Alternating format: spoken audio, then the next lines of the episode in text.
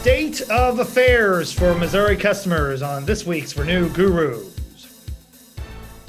Hello, out there in podcast world. This is Renew Gurus, your source for all things energy policy and politics in Missouri and beyond. I'm Executive Director James Owen, coming to you live from the palatial Renew Missouri studios in North Columbia. Joined, joined on the board. Sorry, I kind of lost track of what I was thinking. With Philip Fracica from his undisclosed location in uh, Kansas City. Hi, Philip. Hey, good afternoon or or whenever you're listening. Remember, we had to put on this illusion, Philip. Yes. Uh, good day or night. yeah. Thanks. Okay, that's really helpful. Good save. Uh, our special guest, coming from what appears to be his undisclosed location in Jefferson City, Dr. Geoff Marke, the economist for the Office of Public Counsel, uh, where I used to work. We used to work together, and uh, almost almost at the status of perennial uh, Renew Guru guest. What's up, Doc? yeah, I'm, I'm, I'm here to get my uh, my card stamped, right? You know, I, I think two two more and I get a sandwich. Uh, yeah, I'm too cheap for that. You're not going to get anything, uh, right. except for my undying gratitude, of course.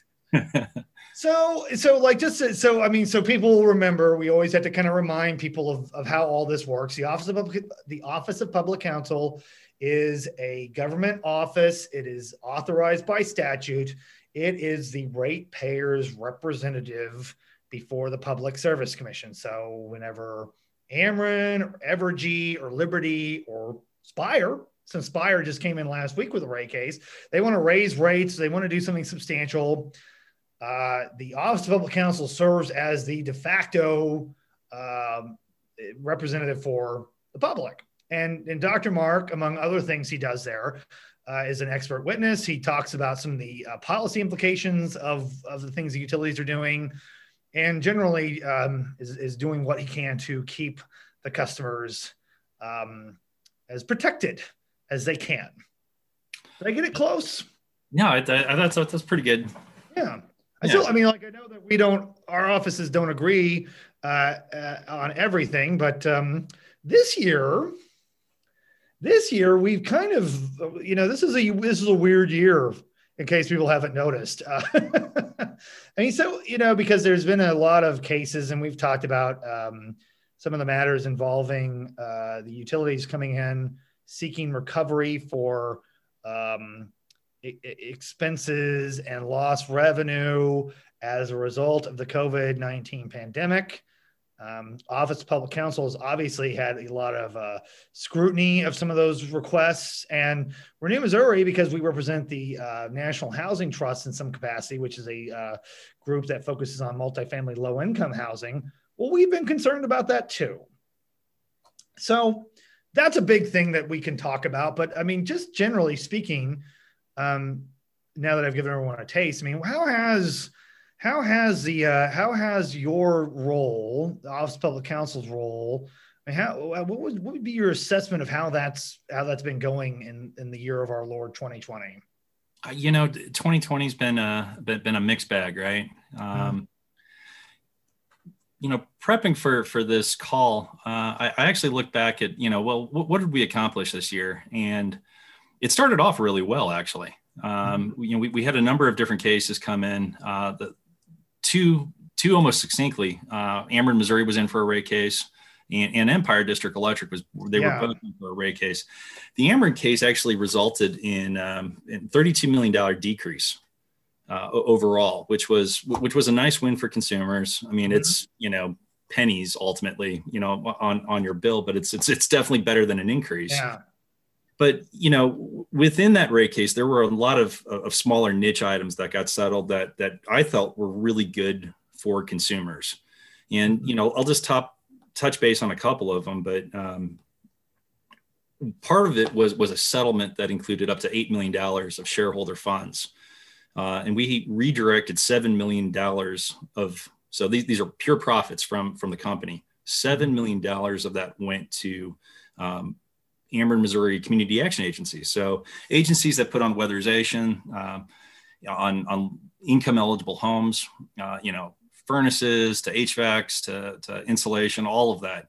Uh, we had seven million additional dollars that went into uh, homes. Unfortunately, within like a week of settling that case, COVID hit. Right, so. Uh, well, okay, so because uh, like my brain is real fuzzy from that. Did, yeah. did, did the the Ameren case got settled before? Like that was in early March. Was that right? That's right. That's right. Okay. Gosh. Yeah. I yeah. thought that had happened after after all. I know that Liberty did. I know we worked really. I mean, we spent a while working on Liberty. Oh, to that in a minute. But I, I gosh, I forgot that Ameren was right before that, huh? Okay. Yeah, the Ameren case was was really nice. I mean, for in, in that sense, it resulted in a decrease. We had some programs that were opened up for customers. We we we agreed to a long-term, a larger study for uh, Ameren, Missouri low-income customers and their keeping current program. Um, and I mentioned that the settlement uh, that had to do with with affiliate transaction uh, potential violation there. Mm-hmm. But the, the dollar amount was was unique in that I mean it, it's great. I mean seven million dollars can go a long way for a lot of households.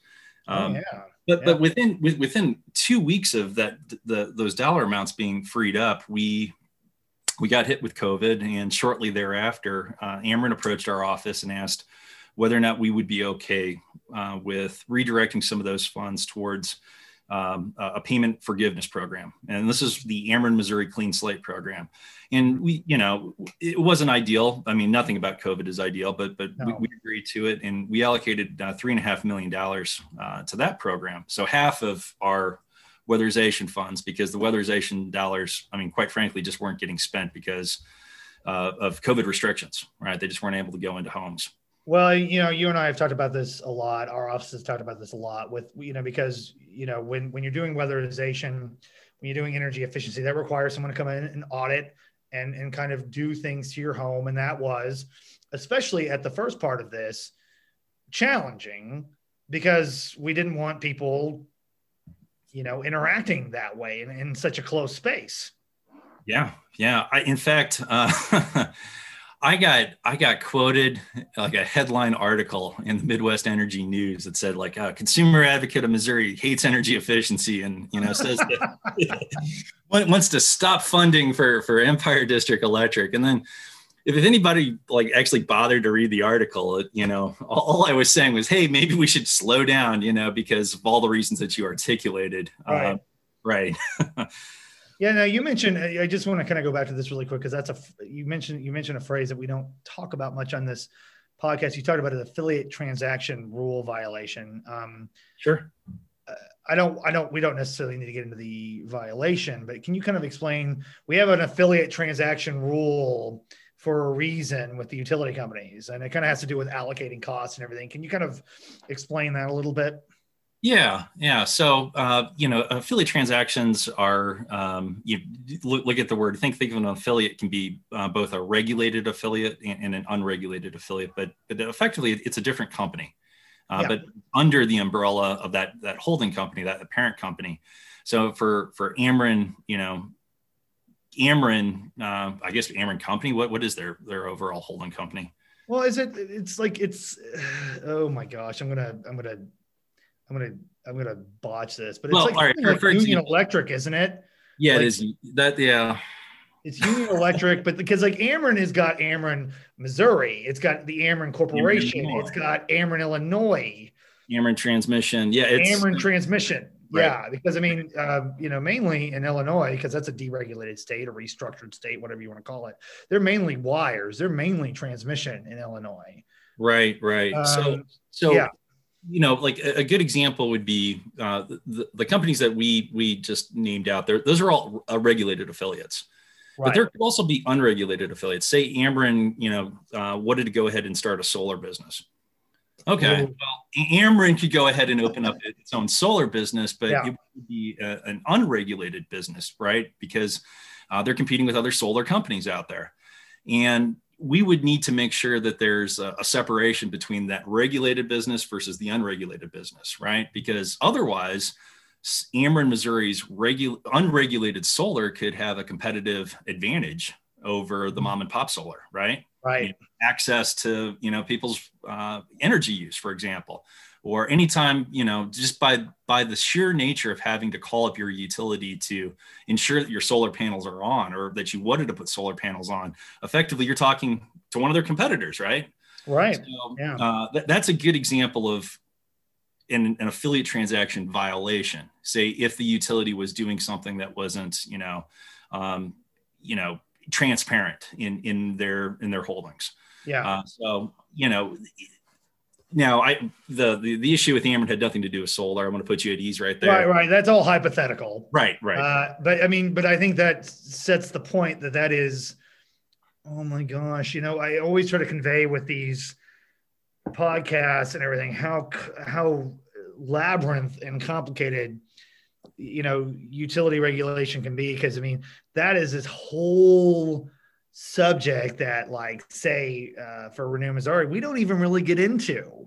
Right. But oh you do. and the public service commission staff does and you know some of the other parties do but it is yeah it's just like i fulfilled my education for the public today because we've told them about the affiliate transaction rule because that is um yeah that that can have an impact on how much your bill is because uh, you know it, it is a matter of transparency yeah it's it's it, it has huge huge ramifications on on on so many things right so mm-hmm. um you know the the the, the main takeaway is that you know these are regulated natural monopolies you know and yeah. we were talking about covid um unlike macy's or chili's or any of the other companies that are struggling or have gone out of business here yeah. electric company that's it right i mean you know right. you, don't have in Missouri, you don't have the luxury of choosing a different electric company.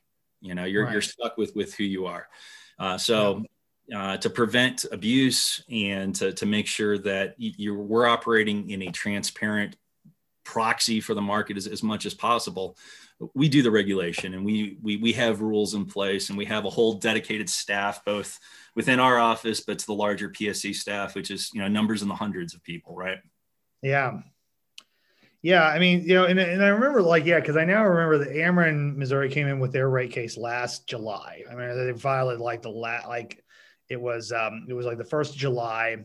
I remember that because I just got out of surgery when they called and right. said they were going to be doing stuff, and they were seeking a rate decrease, and it was because of, um, there was some reason for that. It was, um, it, was it because it was, oh, it was because of the tax. It was, wasn't it because of the federal tax?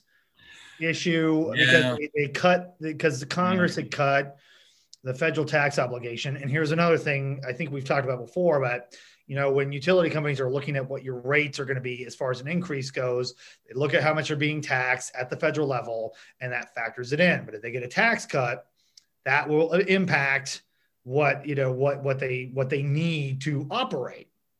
Um, and so I think that was what the basis for that rate decrease was then. And, and it, I remember right.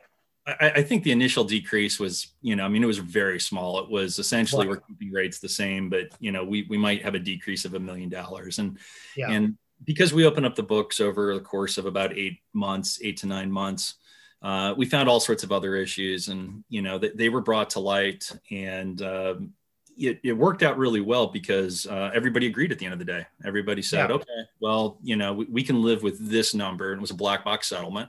Mm-hmm. And, um, it, but it did include a lot of niche items that, that yeah. I think were very consumer friendly. Oh, and, and I'll yeah. just put this in real quick, but, but spoiler alert, right? Well, yeah. yeah. you referenced that the tax cuts, um, mm-hmm. that's actually been, um, uh, that, that's gotten a lot of conversation around our office because, um, you know, if, if, we're hinting towards things in 2021, even maybe 2022, I, I would not, uh, I, I, would definitely expect uh, the taxes to come back. So, you know, even, oh. even if like there were zero investments over the next year or two, um, mm-hmm. ratepayers could probably expect to see a significant increase just by taxes alone, but for corporate taxes. Yeah. Right. Well, and there's but there's also I mean I think Ameren's going to come in again. They are. Um, yeah. Yeah, and now and that kind of brings me to like what was interesting about the timing of the Ameren rate case was okay, we got that settled, but Liberty Empire out of Joplin came in, and then we were supposed to have a rate. I mean, um, there was supposed to be a hearing, but then when COVID hit, they modified what they were seeking. Um, they were asking for a pretty sizable rate increase, if I recall. They were asking for some substantial changes to the rate design, which is, uh, you know, with Renew Missouri is of, of great interest to us uh, because we like the idea of um, rate designs encouraging conservation, encouraging more of a volumetric rate as opposed to a fixed rate. But that's something that you and uh, that our offices are, are, are aligned with on. Right. And um, they were they they looked at a significant decrease, but there were still concerns that your office had about what Liberty was wanting to do. I can't did that that didn't go to hearing, did it? It did go to hearing. It did go to hearing. Yeah, that's right. Um, it was it was a an odd case, right? Because it was right in the middle of like the height of um, an actual lockdown. I mean, like the the state. Yeah, in April. Right, right. Yeah. So you know that, that seems like such a long time ago, but there was a time. oh my gosh. there, there was, you know, right? Yeah. Yeah. So so back then, um, really, we didn't know what was going to happen, and it was that that first wave, right? And I'm using you know air quotes right now, but that that first wave was about to hit, and um, everything locked down. I mean, we we I started operating from my basement uh, for work, um, and we were negotiating with like. Is that why you look like you're you're calling from the set of Boogie Nights? Is that what? Oh gosh, I know, right? yeah, the wood panels. Sorry, I couldn't help. It's it's got the uh you gotta got the balsa wood back there. Sorry, sorry. I, it's a visual joke. uh, this is, this is sorry. This is sorry, I'm having a rough year. I'm trying to be funny. uh yeah so so yeah covid hit and it, it, was a nightmare just just professionally you just trying to negotiate and, and to make things happen. Well yeah because i mean like thinking about like okay folks i mean with these rate cases you might have like 20 30 parties. Right. and every party has like a representative and a couple of lawyers and some technical experts. And we were trying to figure out how to do all of that remotely which is logistically I mean, I, you know, like we were just trying to figure out like how it was going to work to like even develop a, a like a, a, working record. Right, right. Yeah. We, we, were, I mean, we, we weren't all Zoom experts at that point, right? So no, no, there's all sorts right. of technical issues. Yeah. Yeah, so the, the, the commission actually we didn't have an on the record hearing, but we had two additional rounds of written testimony. Yeah, the attorneys filed briefs. I mean, it was I wrote so I probably wrote I am not kidding. Probably about 300 pages of testimony. Oh my gosh! And you write a lot anyway. I know. I know. As a reminder, folks, with with PSC cases, most of the rounds of testimony, direct, uh, redirect, uh, reply is all done in writing, where we have this schizophrenic process where we ask questions and we give the answers. And I do some of that work for Renew Missouri. Philip does some of that work for Renew Missouri. Um, and, and certainly Geoff does a lot of that work for Office of Public Counsel. So that's just to remind that we have to do a lot of that. And the only time that really the main purpose of the hearing is to for the other parties to do cross examination based on that written testimony. That that is true, and we, you know, the, the, Liberty case was unique because we did not gain any friends in that case. We we our office was the lone holdout, and everybody else, yeah. including you guys, signed on yeah. uh, to. I, I want to say like no increase. I think is what it was. Yeah, and I don't think they were going to change the uh, the. I think they call it the commercial, not not the commercial, the customer rate. Right. I don't think they were going to do an increase on that, and that was that was our big issue with that case. Right. Right. Um, and so when they said that, we said, well, I mean, obviously, would we have liked to have seen it be decreased? Yes, but I can't think of a time in uh, recent history of the PSC where that's actually happened. Right, and you know, even how that that case is there. There are two separate appeals right now in that rate case. Uh, both our office is appealing it, and, and, the company's appealing it. The company because the the commission gave them a nine two ROE, which was right. uh, very fair and just. Right and and pretty common. I mean, I you know like we, uh, I think you know we've talked about this. We, we've started doing some work in Kentucky, and I, I had to do ROE testimony for this uh, Kentucky Power Company case, and I was looking at vertically integrated um, states and how their ROEs were set. And by the way, folks, ROE is the amount of money that after you know a utility does capital investments, that's how much they can um, recover uh, from ratepayers, which is a, a, you know pretty sizable benefit of being a, a monopoly utility. Um, and 9.2 is like the average right now, right, for a vertically integrated state. So I mean that would match. Yeah, yeah. I mean, you know, we we we we, we kind of tongue in cheek talk about risk with you know what you what risk right for utilities yeah but but this i mean if you're a utility and and you do have control over the rate case timing this is not a time you want to come in for a rate case you know no no yeah. seen utility sitting there saying yeah you know during a, a global recession and a worldwide pandemic this is a great time to ask for more money yeah, uh, so where, one of the big topics in policy is, and we'll get to this in a minute with with disconnections and arrearages yeah. and that sort of thing. I mean, yeah, it does. I mean, whether or not they have the need. I mean, mm-hmm. I, I, understand like factually you can have the need, but there is a public perception issue that everyone's got to kind of look at too. And that yeah. looks bad. Oh no, no, absolutely, and you know this this is no one's fault. I mean, both Ameren and Liberty filed these cases well before right COVID existed, right? Yeah. So, right. Which also shows you, I mean, these things are are long processes, but uh, as a reminder, and we've talked about this before, there's a reason they're so long. These take generally about 11 months, um, and the reason is is because, you know, if we didn't have them be so long, util- and they're kind of expensive, utility companies would have an incentive, or maybe they would have less incentive, uh, you know, to not raise. I mean, they would be raising their rates more frequently. That's so right. it's supposed to be trying to mimic competition, or at least that is a theory of how of how this kind of regulation works. Yeah, that's so, the, that's that's the idea, and you know, honestly, um, for the most part, I think it does a fairly good job of it. Yeah, I think it does. Uh, I know they don't. I mean, I know that there has. I mean, ever since I've been involved with utility uh, stuff, which is now coming up close to five years, Geoff Marke, that you and I have known each other. Um, uh, you know, that has always been, they've always said they, I mean, the utilities don't want any, right.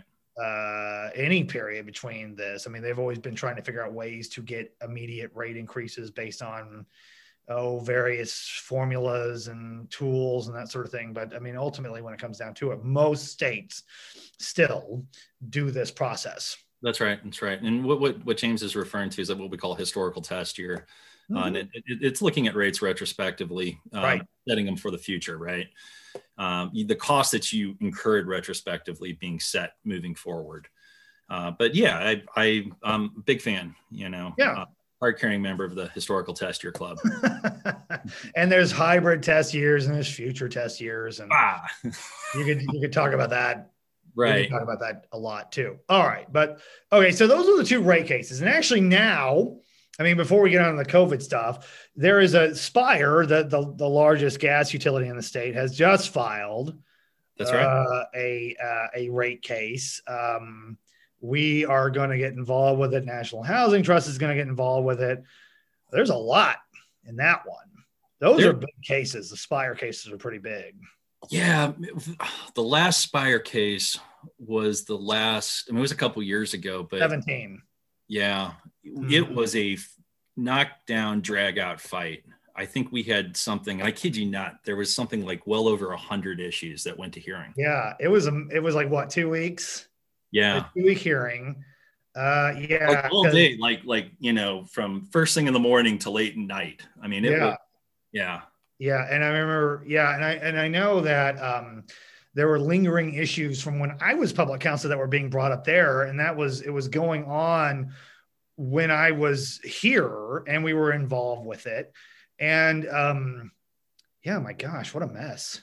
Yeah, it was it was a mess. Hopefully, um, this upcoming Spire rate case won't be uh, as drastic.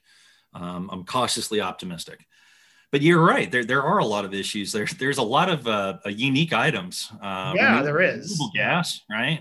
Yeah. Um, uh, tree planting. Um, yeah, I mean, there's yeah. there, there's there's some stuff that you don't normally think of when you say natural gas company, right?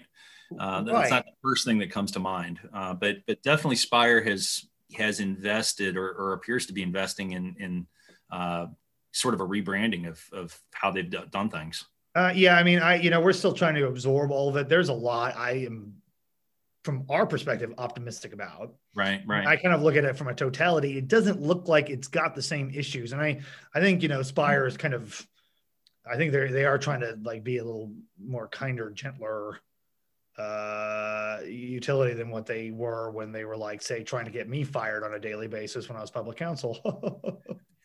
Zing. Uh, I, yeah, We're I, so I- glad I'm still around. I'm sure. Yeah. They're probably like, oh, thank God we got rid of him. That big headed idiot can go back to writing wills. And then I just still kept working in energy policy, you know. So Well, yeah, they, I mean, they, they would say that that that was inspired. That that was Laclede Gas. Yeah, that was that was a completely different person, right? oh, that's right. That was an affiliate transaction violation. Yeah. Um so yeah, so that just got filed. So we'll be dealing with that over the next calendar year, just about. Um, but yeah, you know, kind of, you know, we we've talked about these things that were filed prior to COVID, but what took up a lot of your focus and what ended up taking up a lot of my focus and of Renew Missouri's focus this year were the well, Aspire had a had a COVID case. COVID case. I should say they had they had a COVID docket where they were trying to recover, where they were trying to seek kind of an order that would allow them to recover certain expenses and, and, and losses in a later rate case, like a, you know, and same with Evergy. That's right. And- That's right. And, and all the other utilities have done that too. But really, I think that, you know, Spire, we were able to get resolved. You and I, we, oh, I can't still believe that we got that resolved because that was, a, that was a mess. And we'll talk about that a little bit. But then we did have to do a hearing on Evergy. We did that in the middle of November. Right, right. Um, my group was involved. National Housing Trust was involved. Obviously, you all were deeply involved with that. I mean, so yeah, and we've talked about AAOs on this podcast about that bookkeeping process. But I mean, you know, from the perspective, you know, I mean, you know, there was a thing that a lot of them came in. I'm trying to figure out how to best approach this because there's a lot of weird moving parts with this. I mean, they were seeking revenue loss, potential revenue loss initially. Yes. You know, the, the the the best way to look at this when we, we talk about those those accounting orders, um, I mean, really, they're they're a signal to Wall Street that says, uh, you know, the commission's got our back, and we're going to be able to recover our revenues, and and we're going to be able to book them accordingly, you know, with tax purposes and with the SEC. Right. Uh, so it's it's a nice little box to check, um, and you know it, it it could increase their overall you know earnings in, in theory. Um, really, what what you're looking at is with stuff like this is well, what, what's the rest of the country doing? What what are other states doing? And Right. in, in Missouri, uh, we really lived up to the moniker of, of the show me state, and we didn't weigh in on. We technically our, our commission still hasn't weighed in on the Evergy case. No, they haven't. So, you know, We're taping this a week early, but I mean, I I, I thought there could have been a possibility what it going to be on this week's agenda, but it's not, is it? no, the, I think the next agenda is the 30th. Uh, so maybe then, um, I, I guess we'll, we'll see, but, It's in um, the future that's right. for us. You know, so we, we looked at what other states were doing and, and some states got out ahead and said, yeah, you can, you can book lost revenues. Um, but you know, you're not guaranteed to get them. It's just something, you know, we'll, we'll- we'll consider. Uh, and then some states said, "Hell no! You know, like there's there you, you can't do this. That you know, clearly everybody's suffering, and you're not immune because again, you know, you're a proxy. This is a proxy for the market, right? Yeah. Um, Because keep in mind, like Kansas, like with Evergy, the, the challenge there was, you know, Evergy covers Missouri and Kansas. In Kansas, prior to us having a hearing on it, Missouri, their regulator said, yes, you get to have the Right. opportunity later on to Right. consider lost revenues. Now, the other thing to remember is even if this order was approved or they were able to do that, they don't have to do it. It just gave them the potential to do it. But you'd think they were going to do it because they were asking for it to begin with. That's uh, that's right, James. Right. Um, you know, and here, you know, I'll say this: I've got nothing but love for Spire with the AAO. I, I thought their management stepped up and, and they, they did. They did they the did. right thing. Uh, not only did they say no lost revenues, but they came forward um, with collaboration both with our office, your office, mm-hmm. and with the National Housing Trust, and came forward with with a pretty innovative uh, arrearage management program uh, right. that you know should be helping. And, and is I was actually on a call yesterday with Spire, but you know it's it, it's launched. It, has got a number of applicants, and we, we expect it to, to continue. But yeah, I mean, um, it's really, I mean, it's really one of those things when you think about the economic impact of COVID that we've been dealing with since March. There's so many people who have lost their jobs, lost sources of income, and are struggling to keep up with their utility bill.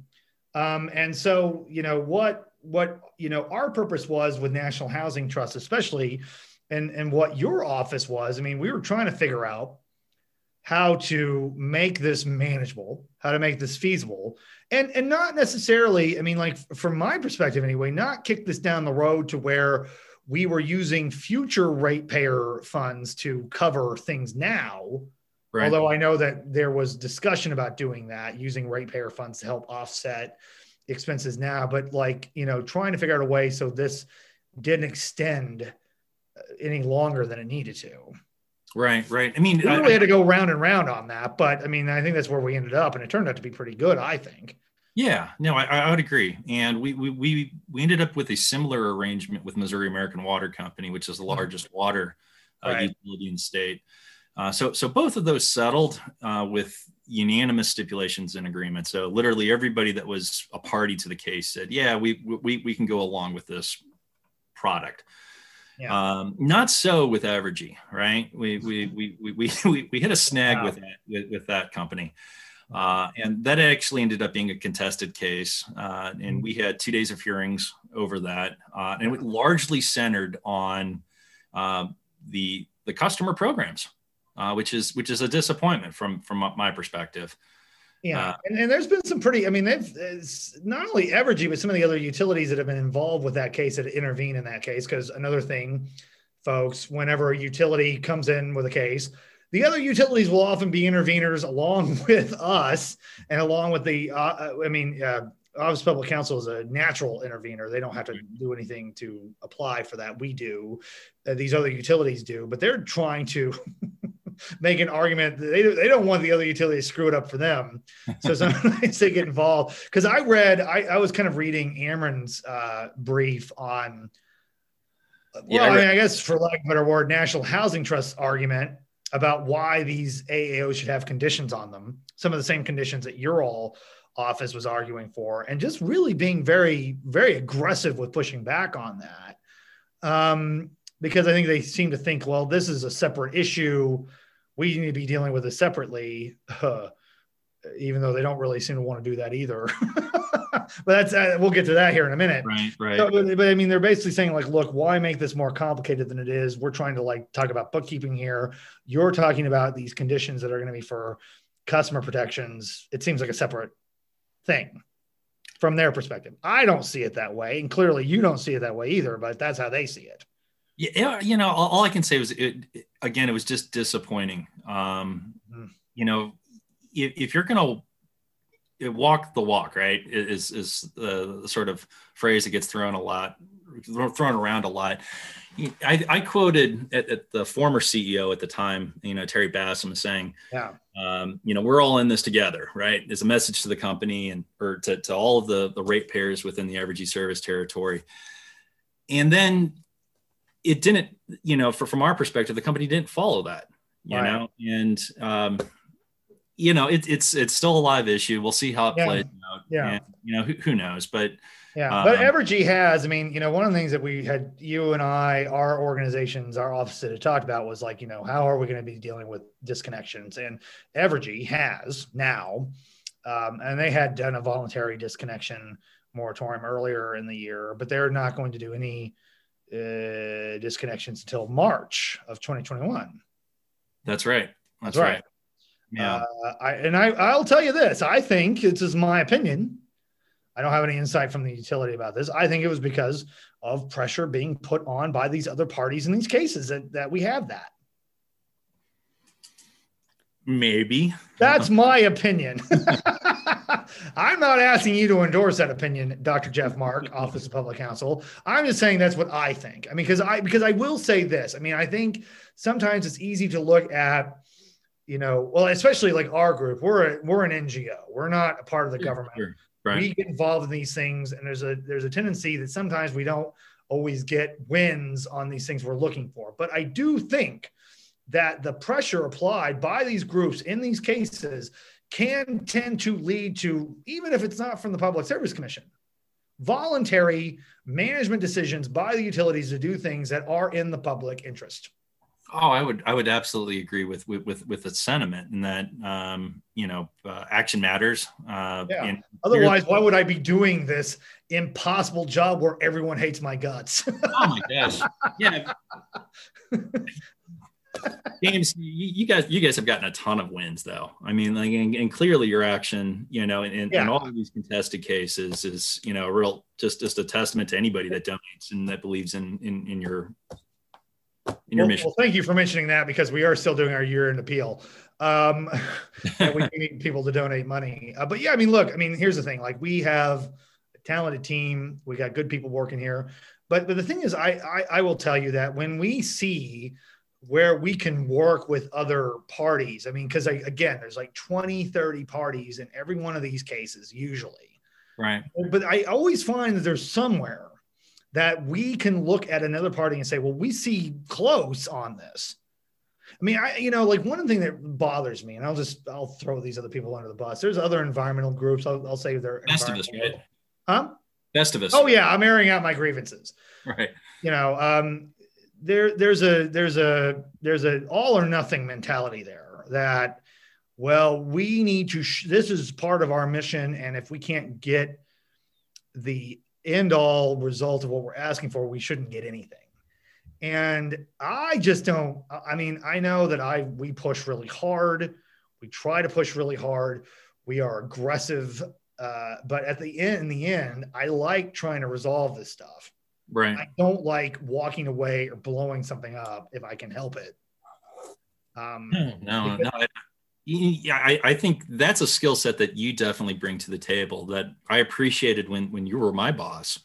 Um, and we, when we would negotiate, uh, you definitely had a, a, a larger picture, bigger picture. Um, you know, is this really the sword that we want to die on? You know, and, and yeah. it, that's you're right. There, there are a lot of people that enter into this niche field and um, misread the room, right?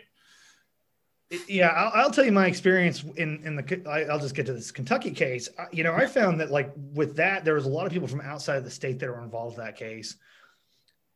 They did not work. They, they didn't seem to work with the other people in the room, as well as like say when you're talking about in Missouri, we have yeah 20 or 30 parties, but you see the same people right. Most of the time. And i and i think there is something to the fact that we understand each other to the extent where you know i'm not saying we're pushovers or anything because I, I, certainly don't want to give that impression that we're like in some illuminati club and we're you know working out some deal. But i think we understand each other's pressure points points where you need to back off. And i think there's something to be said there's a professionalism there and a respect for most people have a respect for the intelligence of the other people because we have very talented skilled people working on this stuff in the state in my opinion. I think there's some people that i would look at and i get maybe a little po'd at them sometimes but i think they're really good at what they do. Right. Um, and know, and i think that's important i think that matters in the end. Yeah uh definitely uh you, you, don't want to burn bridges. I, I, will say this: what, what's great about having Renew Missouri in as an intervener, or in, in, in many of the other different you know perspectives of, of other interveners in, in the cases, is this. Um, and this is a term that, that I heard one of my attorneys in our office coin. I don't know if he originally coined it. Uh, if he did, then you know, hats off to him. But he, he used the phrase "ecosystem of accountability," and mm. and I like that um, yeah. because I, I wear a hat as a consumer advocate. I sit there and I, I know what my bottom line is and, and sort of mission statement is, so to speak, with, within our office. And that's a pretty broad mission statement when you're talking about the public in general, because, oh, you know, yeah. you might not have catched it, but, you know, opinions seem to be a little, uh, um, yes, I hear because you even hear it like with different Right. consumer groups. Oh my gosh, yes, yes, You know, because you you not only does you not you have the Public Counsel, which is created by statute, which is part of the government. You have industrial consumer groups. You have consumer council, which I think you're seeing a little bit of a shift in what their focus is. It used to be kind of more of a broad, low income consensus. I feel like it's getting a little more specific now because they've got new leadership, very good leadership. Jackie Hutchinson out of Okay. uh, out of St. Louis, who I like a lot. Um, but yeah, even that's not easy. no, no. I mean, yeah, you know, um, here sort of patting ourselves on the back here, but being being confrontational, you know, and, and and standing up for stuff is is difficult. Um, Yeah. you know there's there, there's you're, you're trying to get the right temperature in any case you know you're reading the room you're thinking what the long play is the, the fact that you've got to even if you take an issue to to hearing you know and sometimes we'll take an issue to hearing knowing that we will probably lose Sure. However, we think it's important that the commission hears this. And we, we think it's important that the commission gets these certain facts in, in front of them because Right. otherwise a black box settlement's silent on it. Right. Yeah, yeah that's right. Yeah. And I know a lot of people, you know, think, well, is there any policy rationale for that sort of thing? Uh, you know, I now look, I think I think settlements are a good thing. Mhm. I think there's just too much going on. There's too much money being involved with all of these parties and all of these plans. And we've got like big turning points with all of our utilities right now. I mean, certainly, you know, I know that we have to look at the state administration, the federal administration, and figure out how those are going to impact that, which are sometimes things that we have no control over in our offices, and how that's going to have an impact on these things we do. And, you know, we just have to like just keep moving. You know, there- I mean, there I, I'm a big believer in that. You're right. You know, the, the other thing here, then I don't think this gets stressed enough, but just time, right? I mean, there, there's only Yeah. so many hours in a day, and there Mhm. are so many issues and so many Oh, cases, yeah. right? It's, well, you know, what's our priority? Uh, because you, you, you know, you can't do everything, No. right? Uh, as much as I'd like to, you, you can't. I mean, there's there's things that turn out to be a bigger deal than we originally thought that we should have been involved with. But at the time, you make a judgment call and you say, like, well, I mean, it didn't look like a significant thing. We had other things we were doing. We have five people in this office, you know, and a couple of part-time folks. But I mean, you know, we have to be careful with that. You have a bigger office, but you know, my opinion is you all should have probably more people. I always believe that when I was there because you Right. have auditors, you have you as an economist, you have an engineer, you have lawyers. Um, but it's still, I mean, you're talking about you all have to get involved with every case, or you get involved with a lot Pretty of cases. Right, And right, it's not even stuff like this, but it's small water cases. right, right, It's big Yeah. water cases, which we don't do. right. Um, so yeah, man, what a mess. You know what though? It's it's I I, I love my job. Like I, I and I love this field. yeah. Uh, I mean, it really is. Uh, it's I'm never bored, and there's always something that it it is intellectually challenging, but it's also it. You see very very few things I think in life can you see an immediate impact. You know that's happening on the public. That's in, and in long term, right? Um, I often joke that um, I, I feel like our office and, and Renew, in, in a lot of ways, are, are very similar. Uh, we're just kind of arguing from different time perspectives, right? It's it's sort of We're long. not so different, you and I. That's right. That's right. um, yeah, yeah, no, uh, that's right. I mean, I, I look at it like we are, you know, dealing with a different sides of the public interest coin. Sure. I mean, yeah, you are more clearly ingrained with that because you're part of the state, but we still have a public interest mission as a not-for-profit. Like there's a there's a public focus of what we have to do. Um, and yeah, and that and that's and you know, and like you talk a little bit about you know these different intellectual things that you approach. I mean, like I know we don't have a lot of time, but we these new there's going to be some things in the next year uh, that are issues that you and I, our organizations have pushed for that are going to be issues in cases like value of solar, like distributive energy resources, like these virtual power plants Right, right. You originally, I think, mentioned to me in a podcast appearance couple of years ago, and I was like, "That is really cool." This idea that like you know solar and storage on individual customer properties can then be used by utilities to call up power when they need it which at the time was really kind of an r&d thing that some of the utilities were working on but now it's going to be something the utilities have to address in psc filings huge huge huge implications that's huge not just because of the technology not just because of the price you know point with solar rooftop solar mm-hmm. but also ferc uh, and, and, and the, the FERC orders. Um, there, there's going to be a lot to unpack there, uh, but it's it it's an exciting time to, to say the least uh, to see how it's all going to play out. I know, and I don't know how how active you've been over in, in Kansas, but um, we're working on it.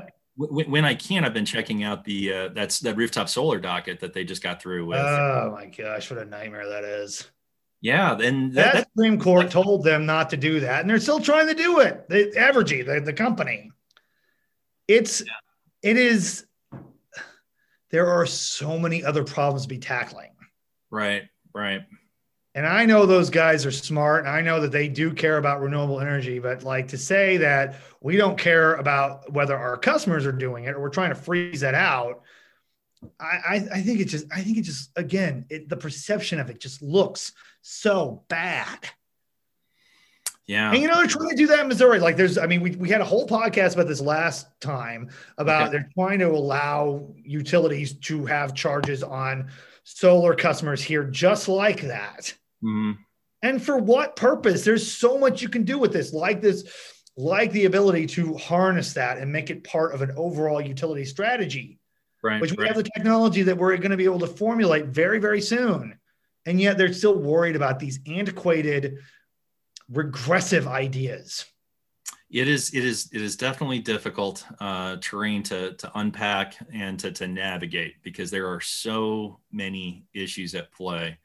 Yeah. Uh, but this is this is why it's great. It's why it's important to have you know uh, an advocate you know like Renew to go ahead and be able to articulate these issues uh, yeah. because you know I, am not sure anybody really does you know ha- has that sort of uh, perspective that, that in front of the commission that just focuses yeah. on on it really like on solar and some of these other distributive issues.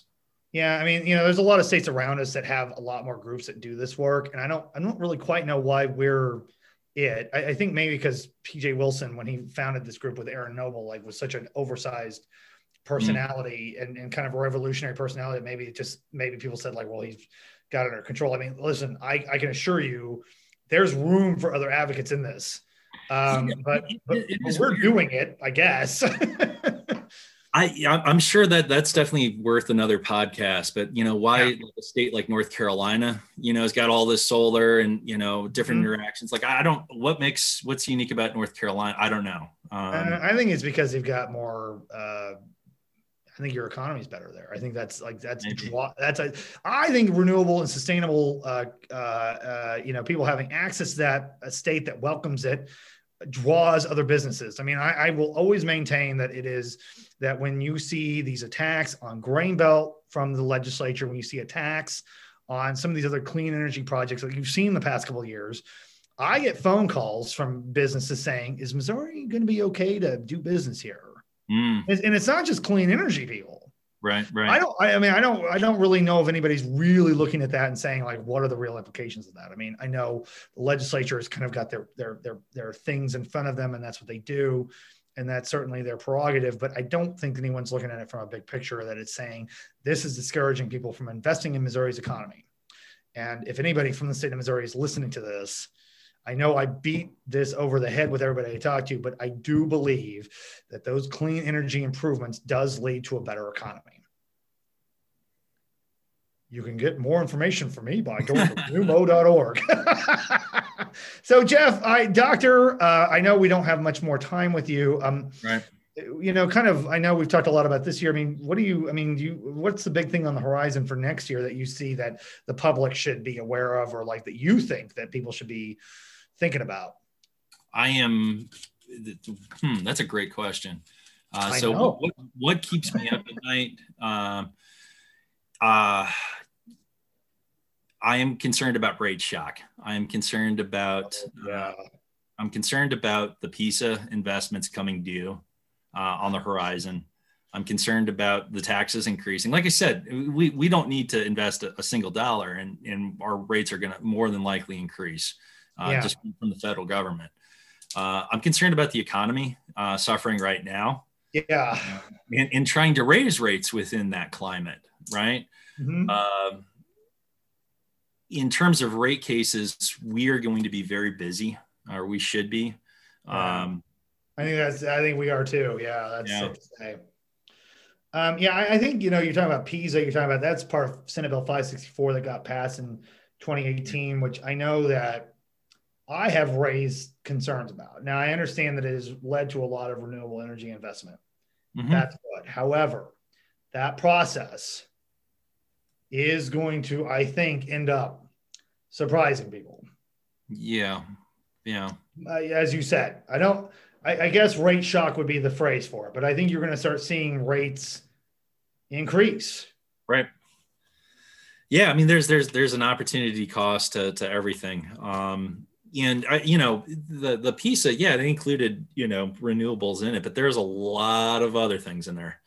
Um, Yeah, yeah, yeah. I mean, I I, I know. I've, I've been telling people, like I said, you know, all the people that made that decision to vote on that are going to be gone by the time the consequence happens. That's how term limits just. That's going to be the nature of term limits. And so the people that voted on it, who advocated for it, who stared at you, like stared through you because they did not care to hear anything uh, contrary to just other than it saying like, oh, this is good. This is good for grid modernization and the infrastructure. They're going to be gone, and but that but that is I think going to be something that is is going to be a problem. yeah, yeah. And you know, and just I'll, I'll just say this: uh, as much as I'm concerned about stuff, I, I do think uh, you know every crisis presents opportunities. Yeah. and you know that's that's what's great about you know what we do uh, is we're able really to, to get involved in, in some of these cases and and try to you know find the most optimal outcome for for consumers but you know for the companies and for for the in in general so Yeah. keeping the fingers crossed Fingers crossed. And um, you know, on since we're going about ready to end, just on a lighter note, we we usually spend more time on this that we have to edit. Anything you've been watching that you should tell our audience about they should watch Man, streaming? That's a good question um what have, Have you been- watched the Ted Lasso series, uh, Geoff? no tell me about it Oh my gosh, it's it's on it's on Apple TV, which I've been getting for free because I got a new phone. It's a Okay. Jason Sudeikis. uh and, yeah, K- KU zone from Shawnee Mission. Uh, he plays a football coach from Kansas who gets recruited to be a coach for a soccer team in in Britain. And I mean, I know you can think like, uh, well, this is just one of these kind of fish out of water things. It's actually very sweet and very sincere. oh, great great It- It's uh, Sudeikis is kind of a surprising leading guy. Like I think he's got a lot of depth that uh, you don't you wouldn't expect maybe from a Saturday Night Live guy, but it's good. You can tell he's probably been going through a lot of personal problems in his life. I know him and his girlfriend just broke up. Yeah. You got a sense that some of that was going on when he was thinking about that character. It's it's good. It's really good. nice nice. The guy who created Scrubs developed it, okay. Bill Lawrence, and so it, it's it's a good show. I like it a lot. I have been tapping in. I got a HBO Go uh, Yeah. here recently, Yeah. and it's been uh, AMC uh, movie classics. I've just been going and watching everything. Uh, Have you what- seen How to with John Wilson on HBO? I watched the first one. It was really good. Oh my gosh, I love. I've seen all six of them now. Oh, okay. I I cannot get over how brilliant that show is. The, the first one was small talk. It was it was funny. Oh yeah, the one about the one about how to improve your memory Okay. is one of the most. Um, I mean, I've I'm still kind of slack jawed by it. Okay. That's how that's how good it is. Nice. Well, like the Mandela effect stuff. You know about the Mandela effect? no, no. Tell me. Oh well, no, it's this whole belief that we have this collective misremembering about things, and there's some people who believe it's because we have shifted into alternating timelines. Ah.